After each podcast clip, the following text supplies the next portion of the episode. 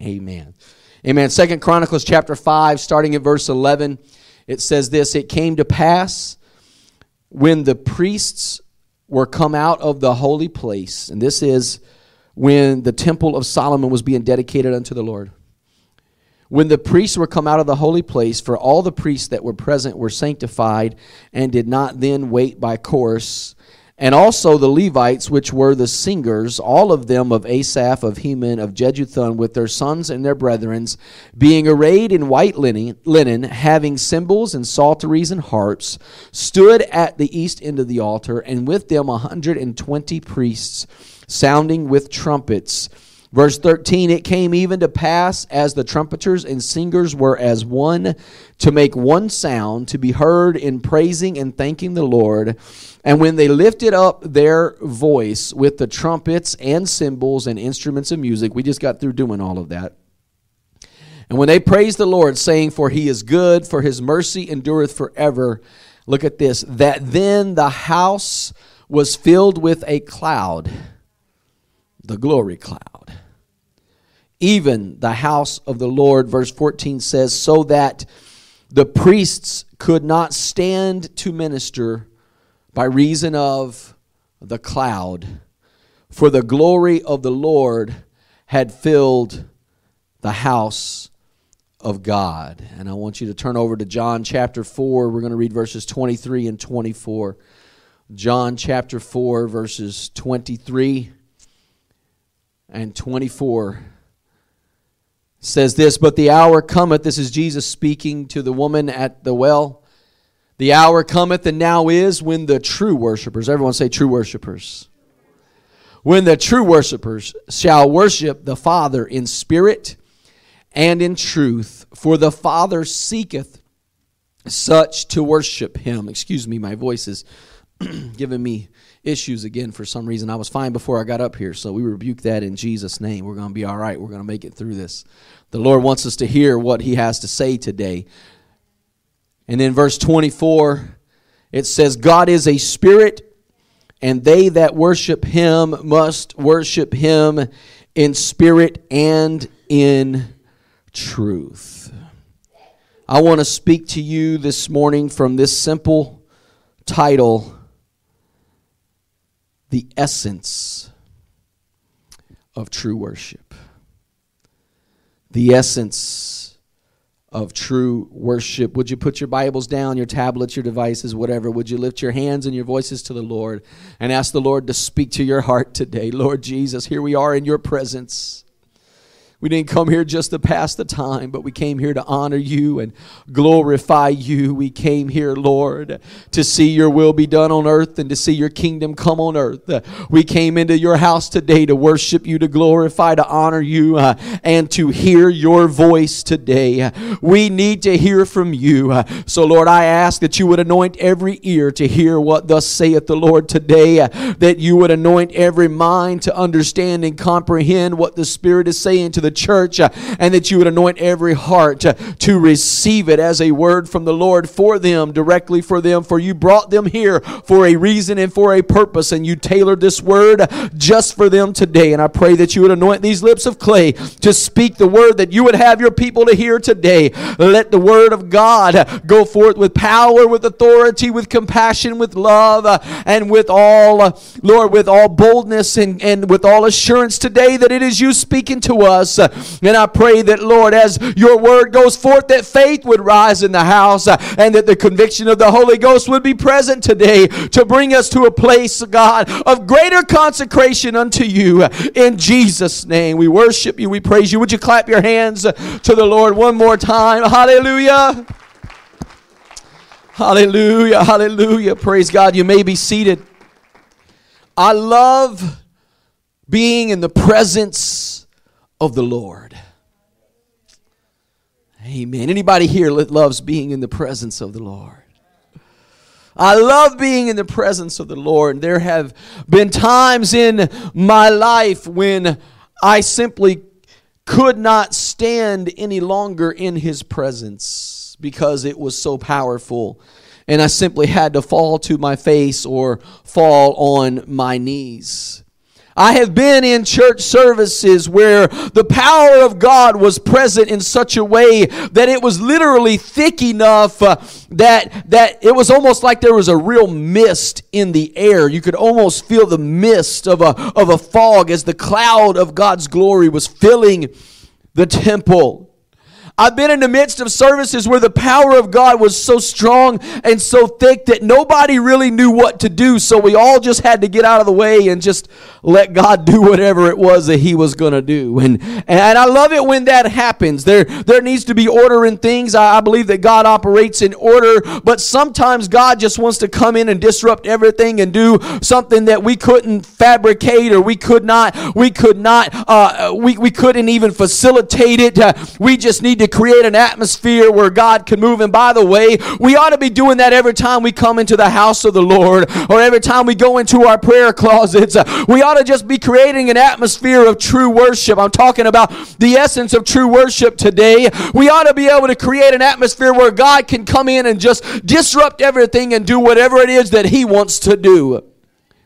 I believe God honors preparation, but when God steps in, all the plans go out the window. Amen? Because he knows better than we know what needs to be done. I have seen the power of God so powerful in a place in at times when there were literally no dry eyes in the place because there was conviction that was present or there was or there was joy that was present. And there was maybe on this side of the house there was there was tears of joy but on on this side of the house there were tears of sorrow or tears of repentance. But I have been in places where it didn't matter how hardened that criminal or that sinner might have been that there was not a dry eye in the place because there were tears everywhere because the power and the glory and the love and the compassion of God so filled that place. I've been in prayer meetings where the power of God swept in so strong that there was this powerful spirit of intercession that nobody could do anything but pray in the Holy Ghost uh, for hours and hours at a time. Oh, I long for prayer meetings like that again. I've been in places where every single sickness or disease was healed. But sadly, these things don't happen all the time.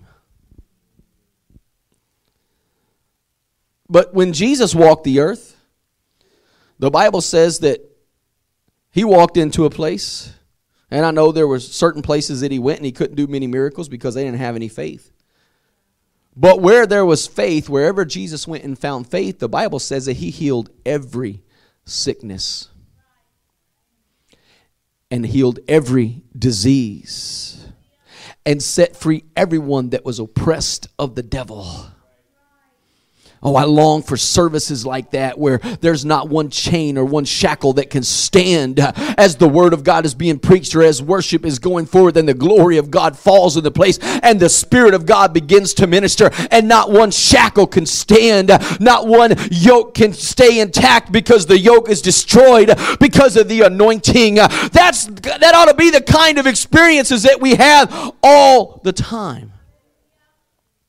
Jesus said that if we believe on him, which also means if we follow him and obey him, that if we would believe on him, the works that he did, that we would do also. So if Jesus healed every sickness, then through the power of the Holy Ghost, we ought to see every sickness healed. If Jesus cast out every devil that he ever encountered that needed to be cast out, then we ought to be able to do it as well. There's no limit to what God can do through us if we will just allow him to do it and create the atmosphere where he can do it.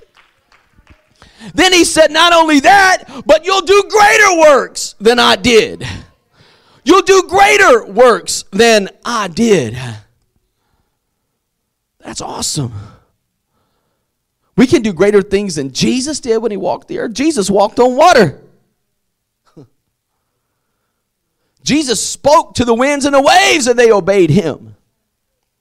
But he said if we have faith as a grain of the mustard seed, that we can just speak to the mountain and it'll be moved as we speak. The thing is this is that we are temples of the Holy Ghost. We are temples of the living God. And if we have the gift of the Holy Ghost inside us, then we are living, walking. We ought to be living, walking, glorious manifestations uh, of the glory and the kingdom of God. If we would just learn how to allow God to move through us the way that He wants to move through us, and if we would just allow Him to flow through us, and, and that comes with compassion as well, by the way, because the Bible says that Jesus was moved with compassion when He saw the multitudes. And I know, and I can sense, and I can feel in the Spirit, and I can hear it, and I can just see it. I don't even need to be sensitive to the Holy Ghost to, to see how much hurt and pain is out there in the world today. And I can't stand by and be idle while people are dying and going to a devil's hell when I've got the answer. The answer lives in me, and I know what they need, and I know who they need. And all I've got to do is just say, Jesus, here I am. And, but the problem is, we don't allow ourselves to be moved with compassion enough. But Jesus, the Bible says he was moved with compassion. And every time he was moved with compassion, there would be a miracle that happened. Whether it was the feeding of the 5,000, or the raising up of the dead, or the, the delivering of those that were oppressed of the devil, or the healing of sicknesses and diseases diseases, when Jesus saw the multitudes, he would be moved with compassion. And they would see miracles because compassion is always the prelude to a miracle. Compassion is always the prelude to a miracle. The Bible says, Let your light so shine before men that they shall see your good works and glorify your Father which is in heaven. That's the same word that he used when he said greater works. So part of letting our light shine in this world is by the good works that we do and they ought to be able they ought to be the works of God. We ought to be working the works of God in our everyday life, everywhere we go and in everything we do. We ought to be working the works of God and that is how we let our light shine before men. And the ultimate end is when that happens, we see glorious manifestations of the kingdom of God. He healings and miracles and signs and deliverances and wonders. And all of these things happen not so that we can build a name for ourselves, but so God can get the glory. Because he will be glorified in heaven and he will be glorified in earth. He's already and always glorified in heaven, but he wants to get the glory in the earth, and he does that through his church. It is his good pleasure to give us the kingdom. And the Bible says that it is God that worketh in us both to will and to do of his good pleasure. He is working in us to give us the kingdom and to allow the kingdom to manifest through us. We've got to have a move of God. We've got to have the kingdom manifesting in our lives, not just in our church services, but in our lives in our everyday lives. You ought not just pray in the Holy Ghost when you come to church. When you come to church, not should not be the only time you clap your hands unto the Lord. When you come to church, ought not be the only time you shout unto the Lord. When you come to the church building, ought not be the only time you pray and cry out to Jesus for the lost. It ought to be a living daily thing that you do every single day. Come on, somebody. We need the kingdom of God to manifest through us. In our text, it was a glorious day. Solomon's temple had, had been built. It had been seven years in the building. And so there was great anticipation in the air. Excitement was the, the order of the day. There was celebration everywhere. There was singing and rejoicing and instruments being filled and there was dancing and, and all kinds of rejoicing going on. It was such a glorious day as the house of the Lord was dedicated, that the glory of the Lord filled the house. When the glory of God filled the house, it got so powerful And it got so thick that the priests couldn't even stand any longer to do their jobs. The implication was that they were overwhelmed so much that they probably were shaking and couldn't even hold the incense. They couldn't even pour the oil into the candlestick. They, they were so overwhelmed that uh, they that they just could not do all the things that they needed to do. They were probably shaking and dropping the ashes from the altar and they were doing all the things that they were supposed to be doing, but they couldn't do them anymore. And and the implication is that that cloud came in and it was so thick that they couldn't even see to go where they needed to go. And so they just fell down before the Lord. Whenever you encounter the glory of the Lord, the proper response is always to fall down before Him.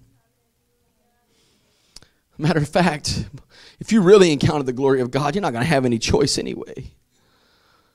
But I came this morning with a burning urgency in my heart to see the glory of the Lord in this house and in this city. I don't want church to be the status quo, same old, same old anymore. I want to see the glory of the Lord manifest in the house of the Lord the way it was in Solomon's day. And even better than that. We heard a great message last night at the Multicultural Missions Rally. If you were not there, I encourage you to go to ctdistrict.org or, or go to the, the CT District uh, UPCI Facebook page, and the live stream was there. And missionary Harvey uh, preached a a message and he basically was saying we need a move of God. The world that we live in, the age that we live in, if we're going to be the church, if we're going to reach the world, then we're going to need a move of God. We're going to need to see the glory of God. We need real authentic moves of God that cannot be explained away by logic or reason. There needs to be things happening in our church service that we can't explain. There needs to be things happening when we're walking about in our daily lives that we can't even explain away. We can't define. We can't put in a box because God cannot be contained in a box and His ways are higher than our ways and His thoughts are higher than our thoughts. And we ought to be experiencing things that we have no fathomability towards. We can't even comprehend it in our minds. He'll reveal them to us, but we still can't understand them. Paul said he was caught up in the third heaven, uh, and the things that he saw there, he couldn't even put into words. And that access is for all of us if we'll just go there and if we'll just pay the price to get there. If we're going to reach our world, the only thing that is going to reach this world is a real, authentic move of God that cannot be explained in any way except that there is a mighty God who is able to do exceeding abundantly above all that we ask or think. There's a God in heaven that is greater than anything, for whom nothing is impossible and for whom nothing is too hard. The only way we are going to see the revival that God has promised in these last days is if we will will allow God to move the way He wants to move in our services and in our lives because it's not just in these four walls. So everywhere that we go, Peter's shadow was not manifested in the synagogue, but on the streets. He's walking through the streets. And as he walked through the streets, they were laying people in his path so that his shadow would fall on them, so that they would be healed. That was not inside the walls of a synagogue or a temple or a tabernacle. That was out on the streets. I came to tell the church today we better start taking it to the streets. We better get the glory of God so deep inside us that it saturates everything that we do. And it's recognized everywhere that we go. We've got to reach this world. It's our commission. And the world that we live in today is so inundated with the sensational that we better have a sensational move of God in order to attract them and tell them that this is what's real. Not for the effect of sensationalism or for entertainment, but so they'll know that there is a true God in heaven that demands their repentance. We're going to reach our world, we've got to see the kingdom of God manifest in ways that we've never seen it before. There's a church service going on right now in Newington where there are literally a whole coven of witches that are showing up for that service because they want to hear the, the gospel message. And within that coven of witches, there are woven in former backslidden apostolic people. The devil thought he was weaving a web that would catch them and caught and, and keep them caught forever. But Jesus loves his people even when they turn their backs on him, and he never gives up on them. And God is doing a work. And I'm praying for a move of God that all 14 of those witches and warlocks will get the Holy Ghost, and that the Methodist church that's in the in the service with them, that they'll get the Holy Ghost too, and that there is such a move of God that nobody can explain it except that they go back to the book of Acts and see that's the kind of stuff we saw there that only God could do. The devil thought he was weaving a web and trapping those folks in there, but all along God was using what the enemy meant for evil to turn it around for good. And now God is getting ready to restore them. And in the middle of that, he is imploding a whole realm of Satan's kingdom from the inside out. And we can see the same thing happen here. It needs to happen. Because with what we're watching on TV these days and what we're seeing on the internet and the stuff that we're seeing in form of entertainment is so sensational and so special effect driven that everything is that, that, that if we don't have something real in the church, people are not going to be attracted to Jesus. They need to know a Jesus that's powerful and awesome and mighty and able to do absolutely anything. They need to know a Jesus that walks on water and calms the wind and the waves. They need to know a Jesus that obliterates cancer at just a word. They need to know a Jesus that delivers from alcoholism with just one touch of his spirit. You know what those witches and warlocks are asking for? They're asking for the baptism of the Holy Ghost. And that's what we need. We need an outpouring of the Spirit that defies all logic. We need a manifestation of the glory of God. I feel like Moses this morning, show me thy glory. Not for the glory's sake, not so I can say I saw something or touched something or experienced something, but so I can reach the world that you called me to reach with your gospel.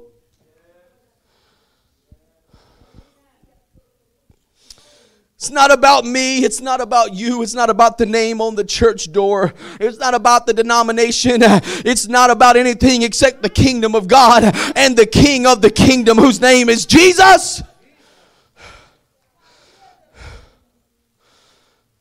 The world has so much counterfeit supernatural out there that the church better have the real supernatural operating in it. It happened in the book of Acts. Why is it not happening today?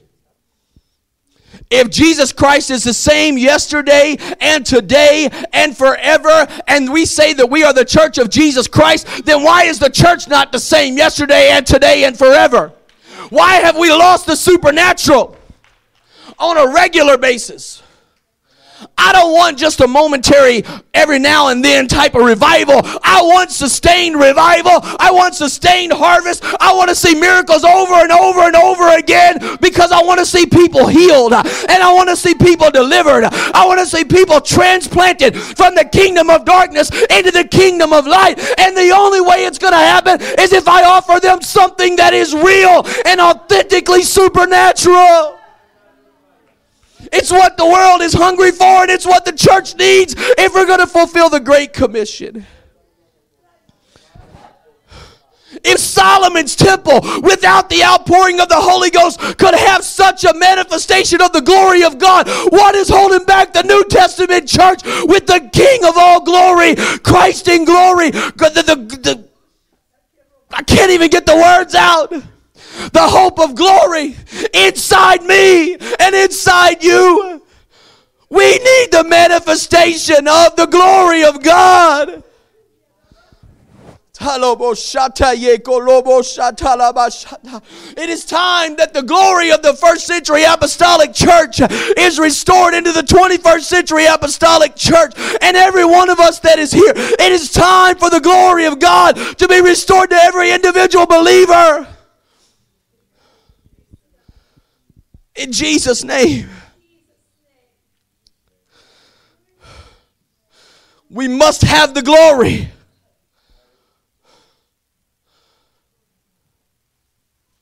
Pastor Brown, if, if it's so important to have the glory, then how do we get it? I'm so glad you asked. We better talk about how to get it. If it's necessary to have it, then we better figure out how to get it. The thing is, is it's already living inside us if we've got the Holy Ghost. We just need it to manifest through us. What does it take to get the glory? Well, we see in our text that it was worship that ushered in the glory of God. It was singing to God, it was playing instruments to God, it was dancing before the Lord.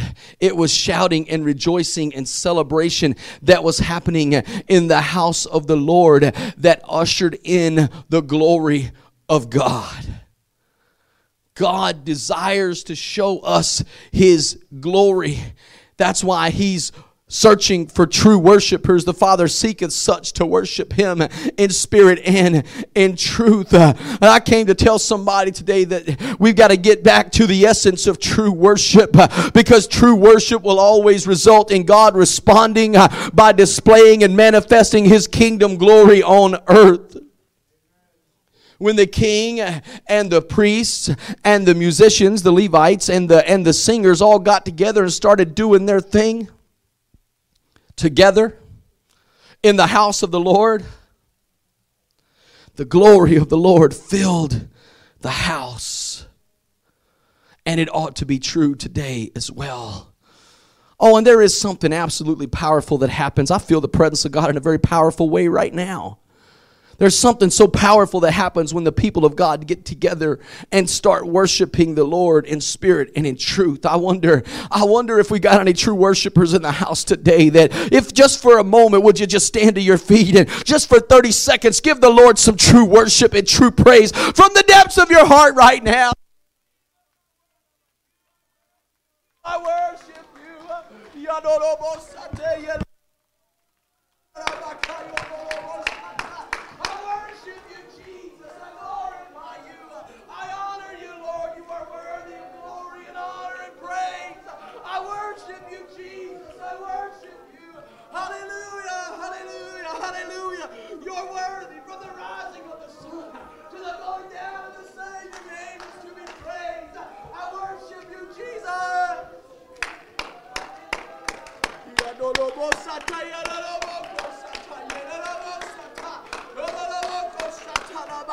I feel the glory of the Lord in the house right now. I feel the power of the Lord here right now. If you the King right now, the healer is here.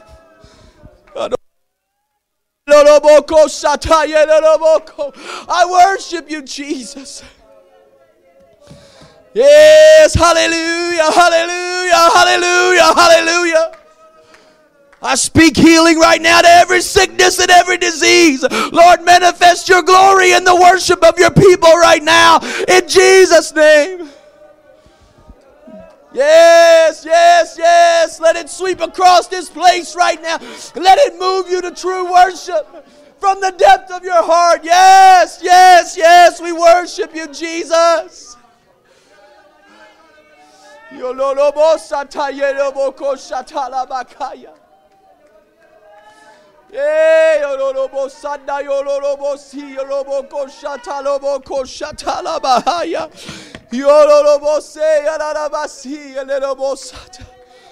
Hallelujah, hallelujah, hallelujah. Oh, glory, glory, glory, glory, glory.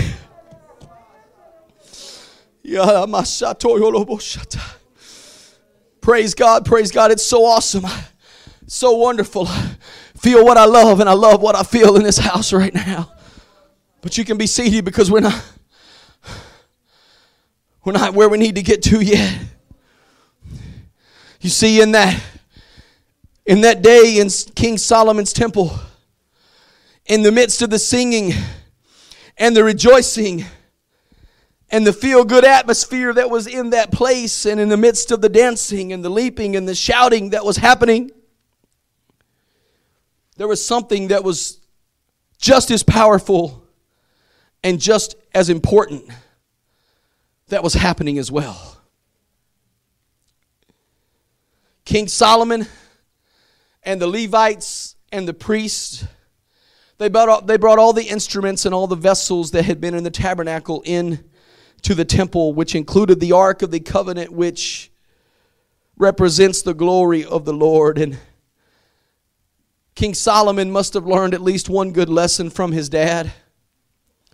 You see, when David brought the ark back into Jerusalem, remember the ark representing the presence and the glory of God, when he brought it back into Jerusalem, much has been made about, it, and we've heard many messages preached about the fact that David danced before the Lord with all his might to the point at which his own wife was despising his worship. And we've heard many messages preached about that and I've preached some messages about that and they're all true and they're wonderful and they're awesome. Uh, David was worshiping before the glory of God because the glory of God will not enter if worship doesn't go first. But there was something else happening when David was bringing the ark back in as well. You find it in 2 Samuel chapter 6 and verse 13. It was so that when they bear the ark of the Lord, that when they that bear the ark of the Lord had gone six paces, he sacrificed oxen and fatlings. Before the dance, there better be some sacrifice. Before you get your shout on, there ought to be a price to pay. Before you can experience the glory, you must first visit the altar of sacrifice. That's why we have to repent before anything else can happen in the new birth because I have to die to myself and my old man before the new man can be birthed in me. That's why you'll never see anybody get the Holy Ghost if they don't have true repentance in their heart. But it only takes a moment like that of true repentance for God to fill somebody with the Holy Ghost. But David understood the importance and the necessity of sacrifice, and therefore his worship was always mixed with sacrifice. I feel the conviction of the Holy Ghost right now. David's worship was always mixed with sacrifice. But sacrifice is ugly. And sacrifice is painful. Sacrifice is costly.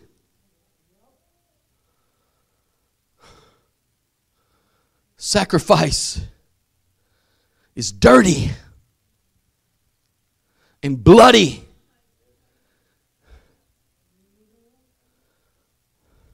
But true worship cannot be achieved without sacrifice. Therefore, if you want true worship, you better be willing to get ugly. Why did Michal despise David? Because he became base. So much so that he didn't care what anybody else thought. When was the last time you let go in worship to the point you didn't care what anybody else thought? When was the last time you didn't worry about whether your hair was going to fall down or whether your suit jacket was going to get wrinkled or, or whether people were think ill of you if you just gave it your all in worship. When was the last time you leaped as high as you can leap and you I came to tell somebody that true worship of sacrifice and why is my microphone. Without sacrifice no true worship. If you're not willing to pay the price then you're not really worshiping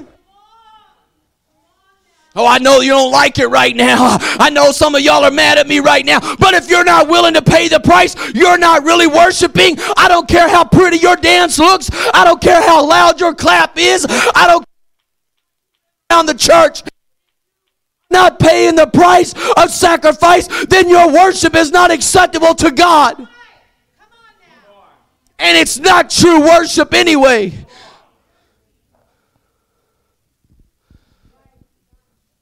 The essence of true worship is sacrifice.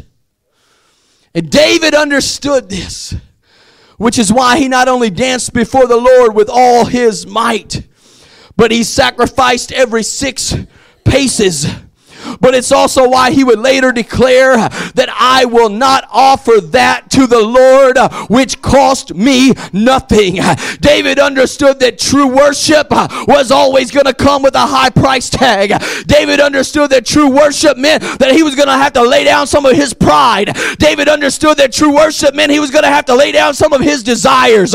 David understood that true worship meant that he was going to have to let go of some things that he'd been hanging on to for a long time. David understood understood that true worship meant that he was going to have to get rid of some things that he didn't want to get rid of. David understood that true worship meant I better pay the price.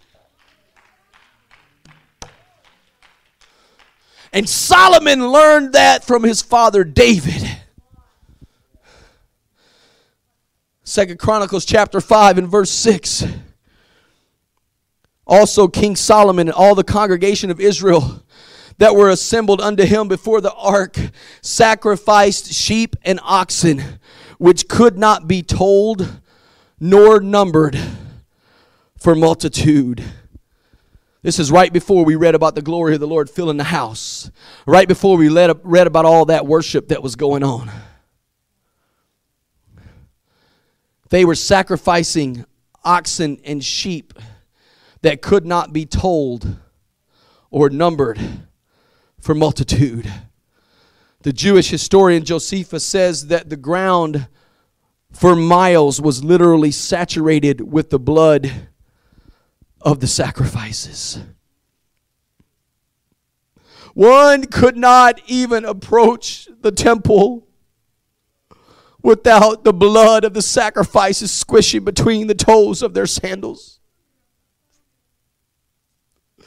Church, we are the temples of the Holy Ghost in this New Testament and this new covenant.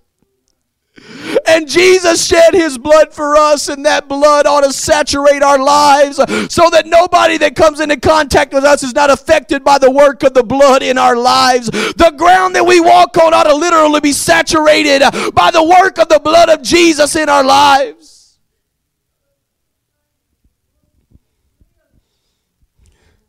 People ought not be able to approach us without walking in the blood of our consecration and our sacrifice and our worship to the Lord.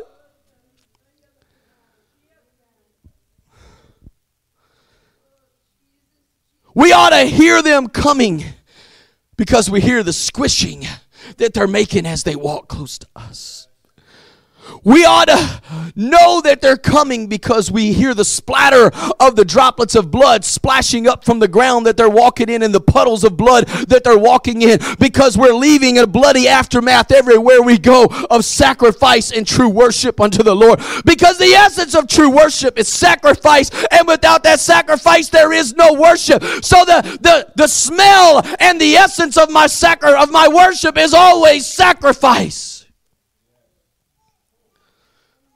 Solomon made sure, I know some of y'all aren't getting it right now, and some of y'all already checked out because you don't like me talking about blood.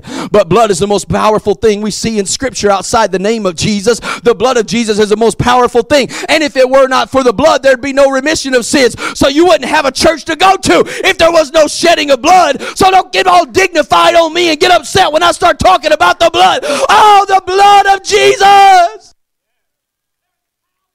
Power in the blood. Oh, come on, are you one? The Lamb to Ah, oh, thank God for the blood.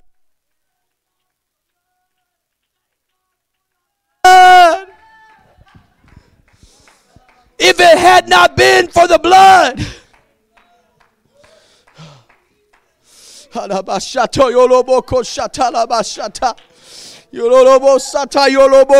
If it had not been for the blood of Jesus, where would I be right now? There is no deliverance without the blood of Jesus. There is no liberty without the blood of Jesus. There is no Holy Ghost without the blood of Jesus being shed.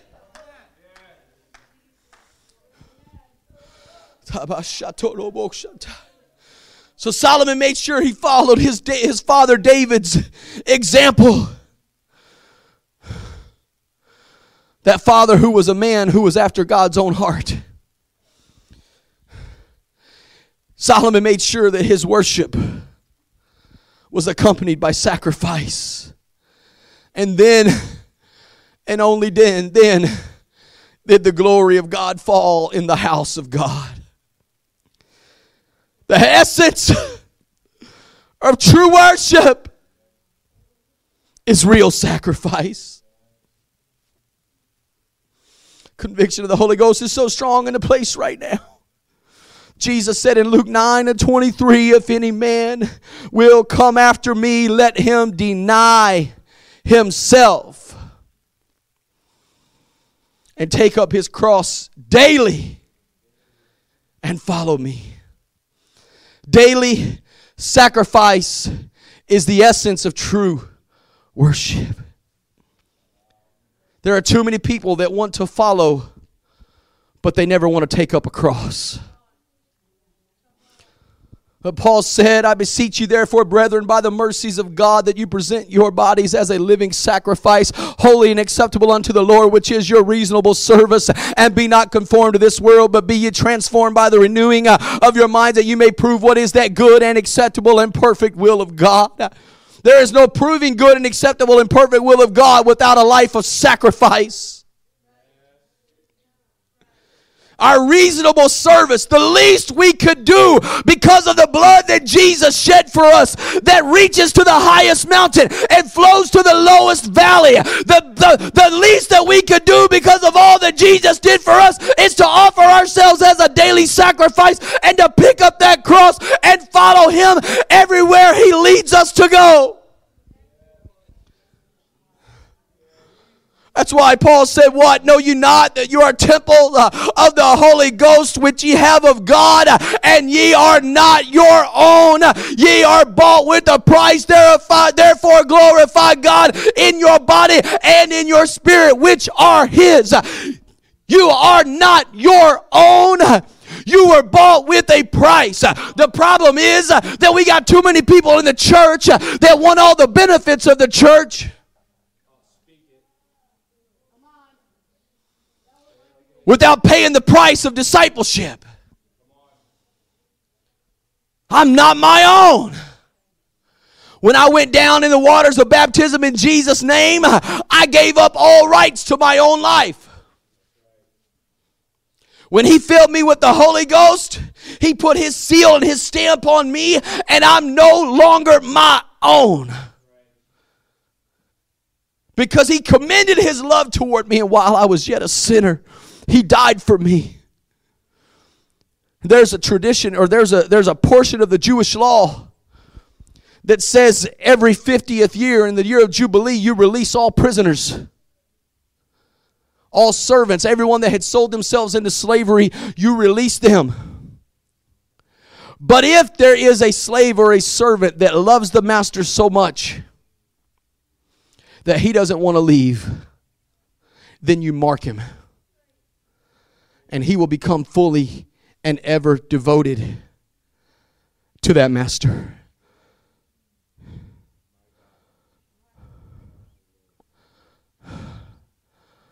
I need, when he gave me the Holy Ghost, he marked me. And now his love is shed abroad in my heart by the Holy Ghost. And I'm not my own. And by the way, I don't want to be my own anymore. I love him because he first loved me. And he loved me so much that he gave everything for me. And now I love him so much that I'm giving everything for him. I live to worship him. My life is not my own. To Him I belong. I give myself. I give myself away so that He can use me. I am not my own.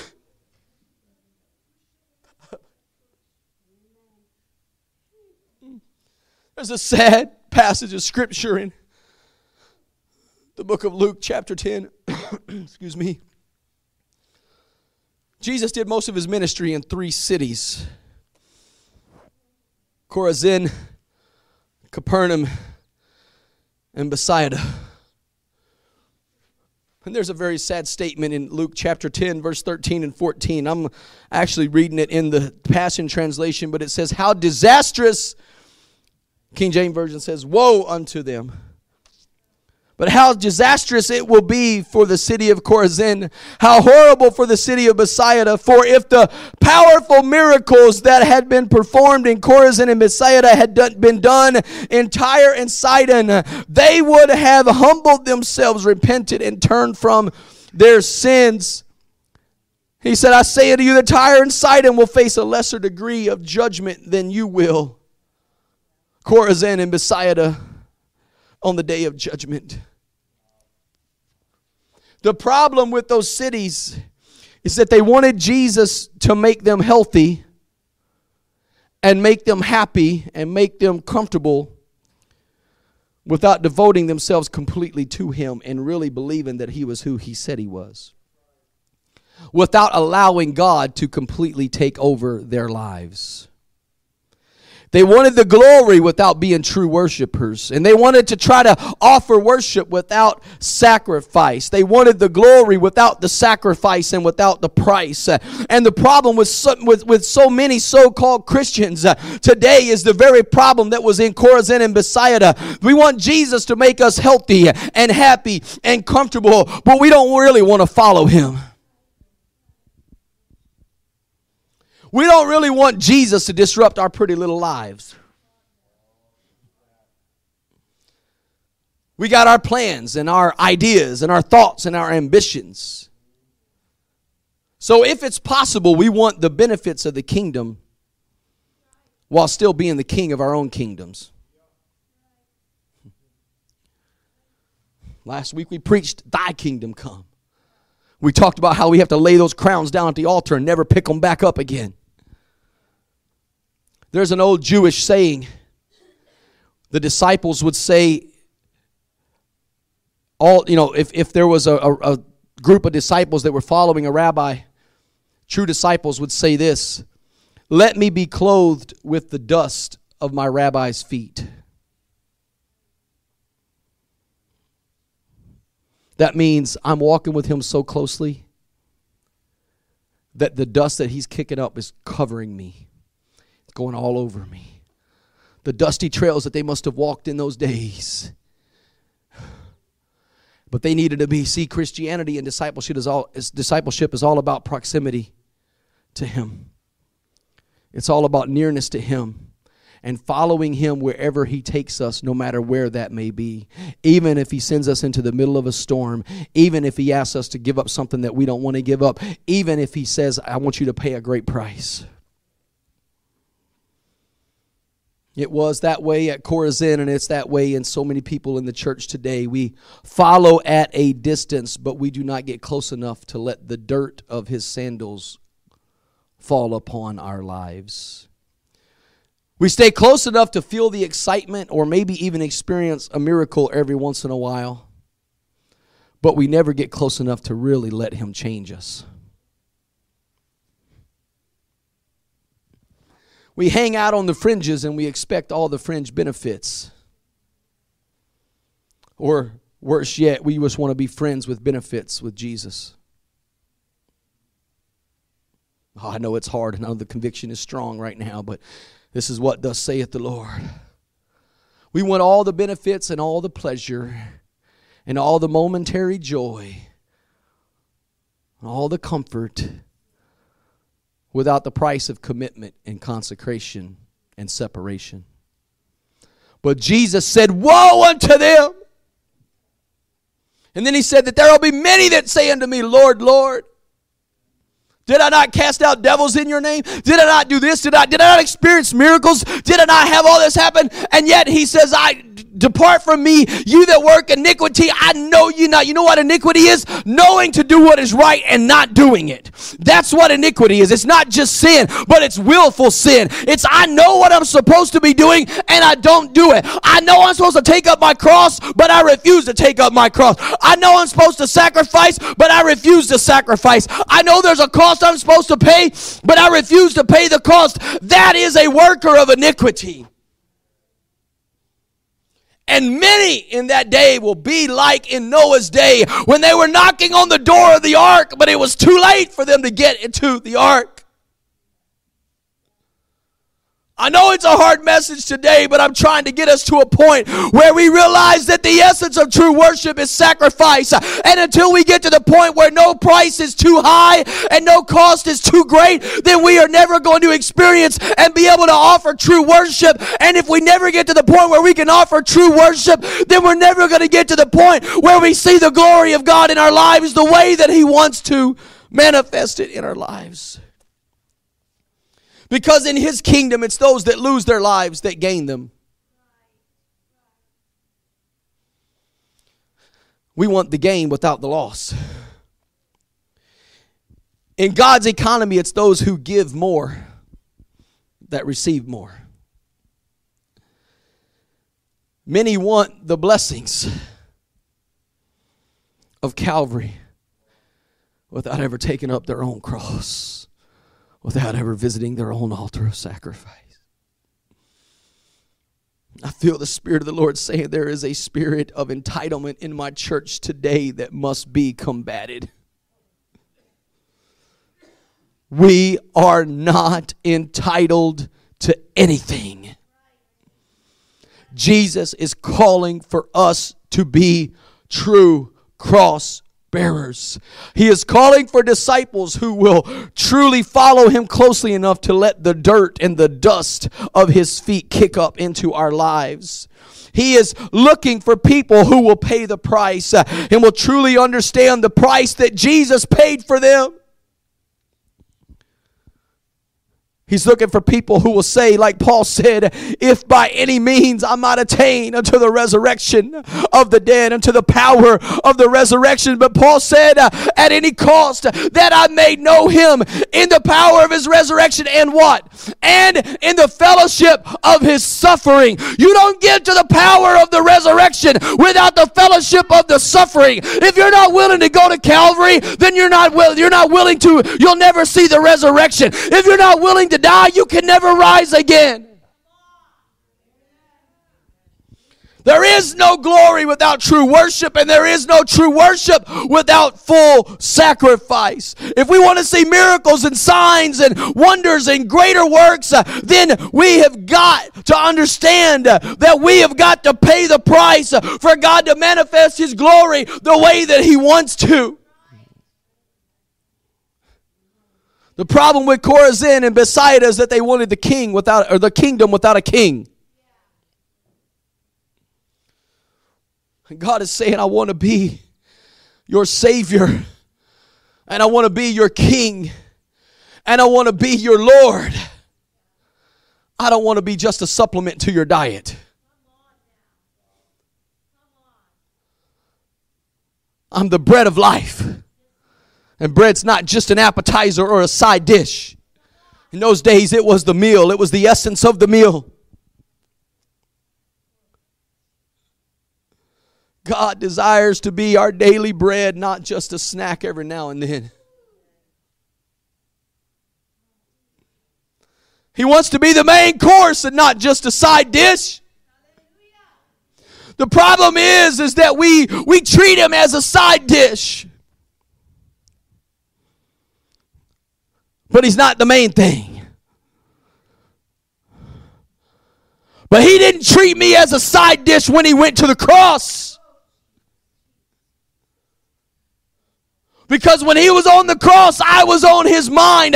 And when he was on the cross, you were on his mind. And you were not a side dish. And you were not an appetizer. And you were not an optional add on. You were the essence of the very reason why he went to Calvary, why he paid that price. And because of that price, there is no price that is too great for me to pay for him.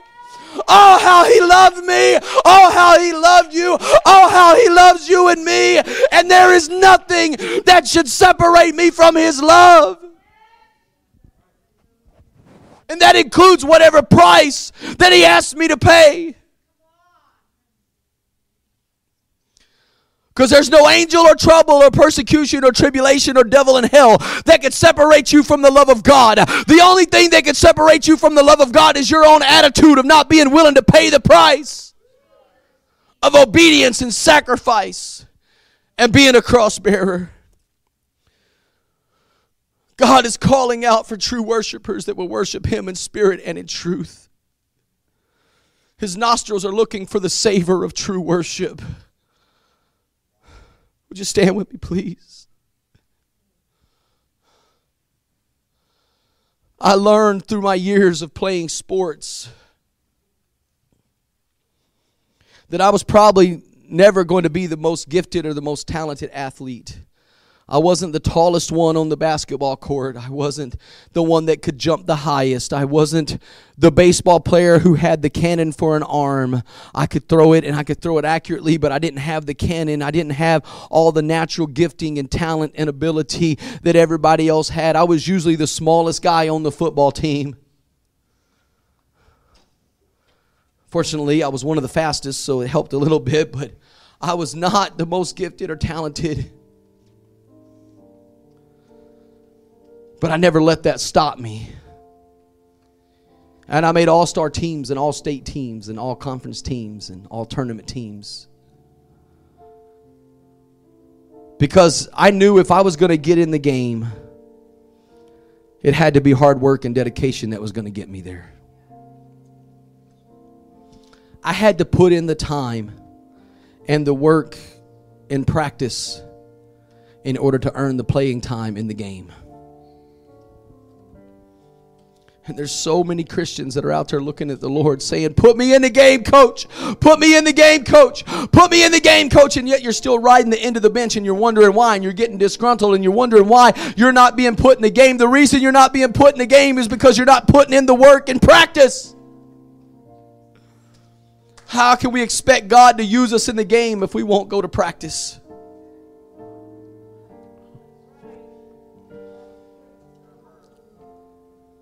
Coaches know who they can trust in the game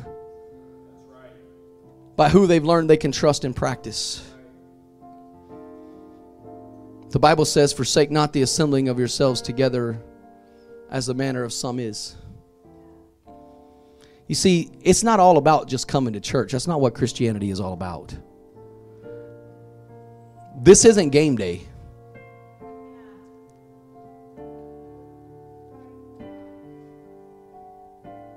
This is practice. Game day is Monday through Saturday when you're out there.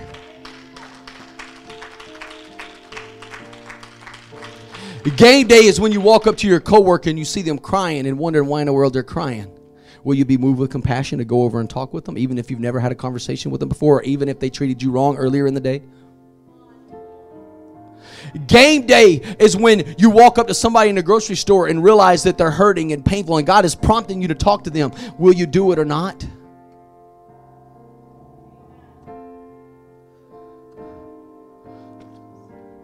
Game day is when you walk up to somebody who you know is in need and you've got something to help them and you have a choice to make. Are you going to buy them food or are you just going to walk past them?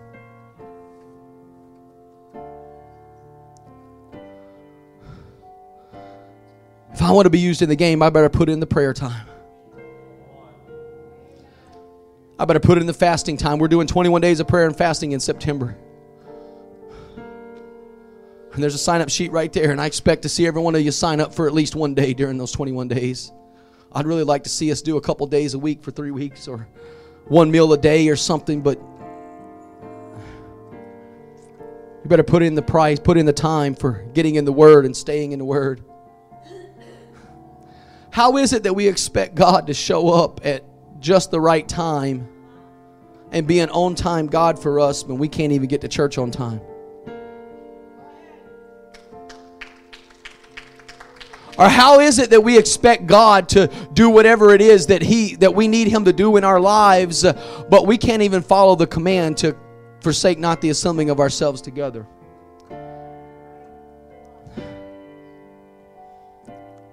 We expect God to answer our prayers, but we can't even show up for Sunday night Bible class or Wednesday night Bible study. I know it's hard.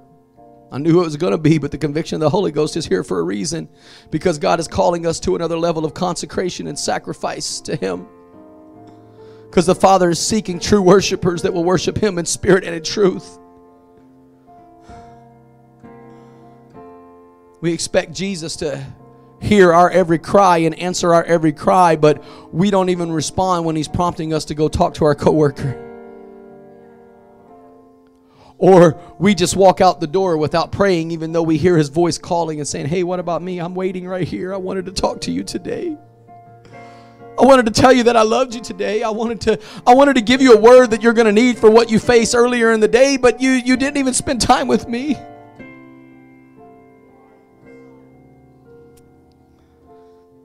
So the question today is if I want Jesus to be at my beck and call, am I willing to be at his beck and call? Church, salvation is free. But everything after salvation comes with a price. There is nothing easy or free about true Christianity and true discipleship and true worship. And so I'm asking you this question this morning Will you show up for practice? Will you work on the things that you need to improve on? Will you deal with the stuff that you need to deal with? I said some pretty hard stuff today, but I had no choice. I was compelled by the Holy Ghost to say it because God has so many great things in store for us, in store for you, that He's just trying to get you to the level of consecration where He can do everything in your life that He wants to do. And if I didn't love you, I would have preached an easier message, but I love you, so I had to preach the truth to you. Don't let me become your enemy because I tell you the truth today. How can Jesus trust us with greater works if He can't even trust us to get to church? And I'm tired of that lie that, that the enemy has been perpetrating in the church, that it doesn't take all of that. I come against that in the name of Jesus Christ of Nazareth.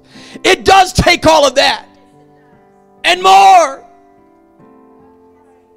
He deserves to ask of me anything that he wants to ask of me because he's king and he's Lord and he's God of my life. What if Jesus had said about the cross, it doesn't take all of that? What if Jesus said, just kill me, but don't make me bleed? What if Jesus said, make it quick and painless? Then he never would have been wounded for my transgressions or bruised for my iniquity and the chastisement of my peace never would have been upon him, and there wouldn't have been any stripes for my healing. What if Jesus had said one stripe, but not anymore? Then there would have been only one kind of healing that came from one stripe, but it's with his stripes that we are healed because he embraced it and he was willing to take every single stripe for my healing and for your healing.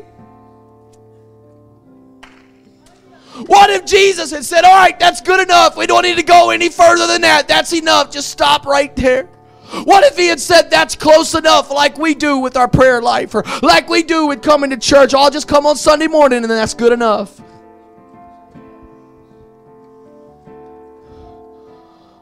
I'll just I'll just come to church every once in a while and check my time card in the spirit realm and I'll be all right and everything will be okie dory and every you know everything will be just fine.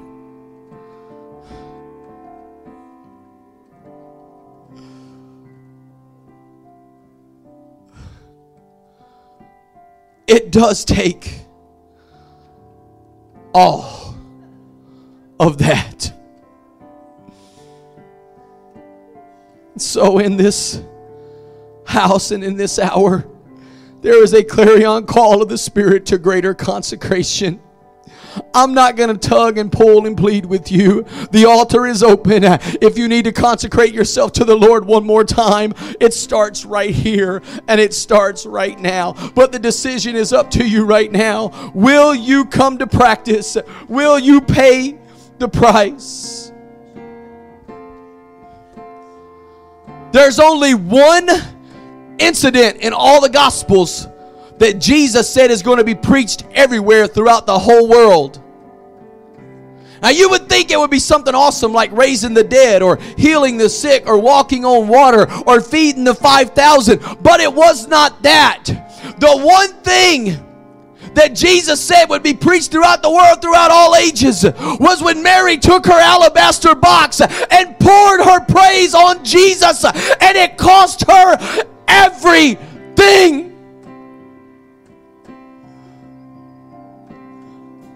That is what is supposed to be preached everywhere that we go. Is that true worship, the essence of true worship is true sacrifice, and it will cost me everything. But here's the deal Abraham was climbing up the mountain to sacrifice Isaac. Think about what it must have taken to get there. The conversation he had to have with his wife about sacrificing the son they'd waited 90 or 100 years for. Think about the miracle it must have taken for a 100 year old man and a 90 year old woman to conceive and bear a child. Think about all the stuff they had to go through to get there. And now God said, Take him on the mountain and kill him on the altar of sacrifice. And yet in Genesis 22 and verse 5, Abraham said this to his servants.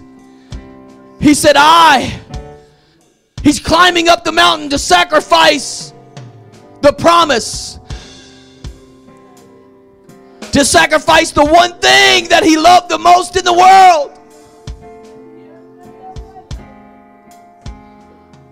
And he said, I and the lad go yonder to worship. He did not say, I and the lad go yonder to sacrifice. He said, I and the lad go yonder to worship. Because to Abraham, worship was sacrifice, and sacrifice was worship. There was no separation. So we need to get back to the heart of worship this morning where it's all about Him. It's all about Him.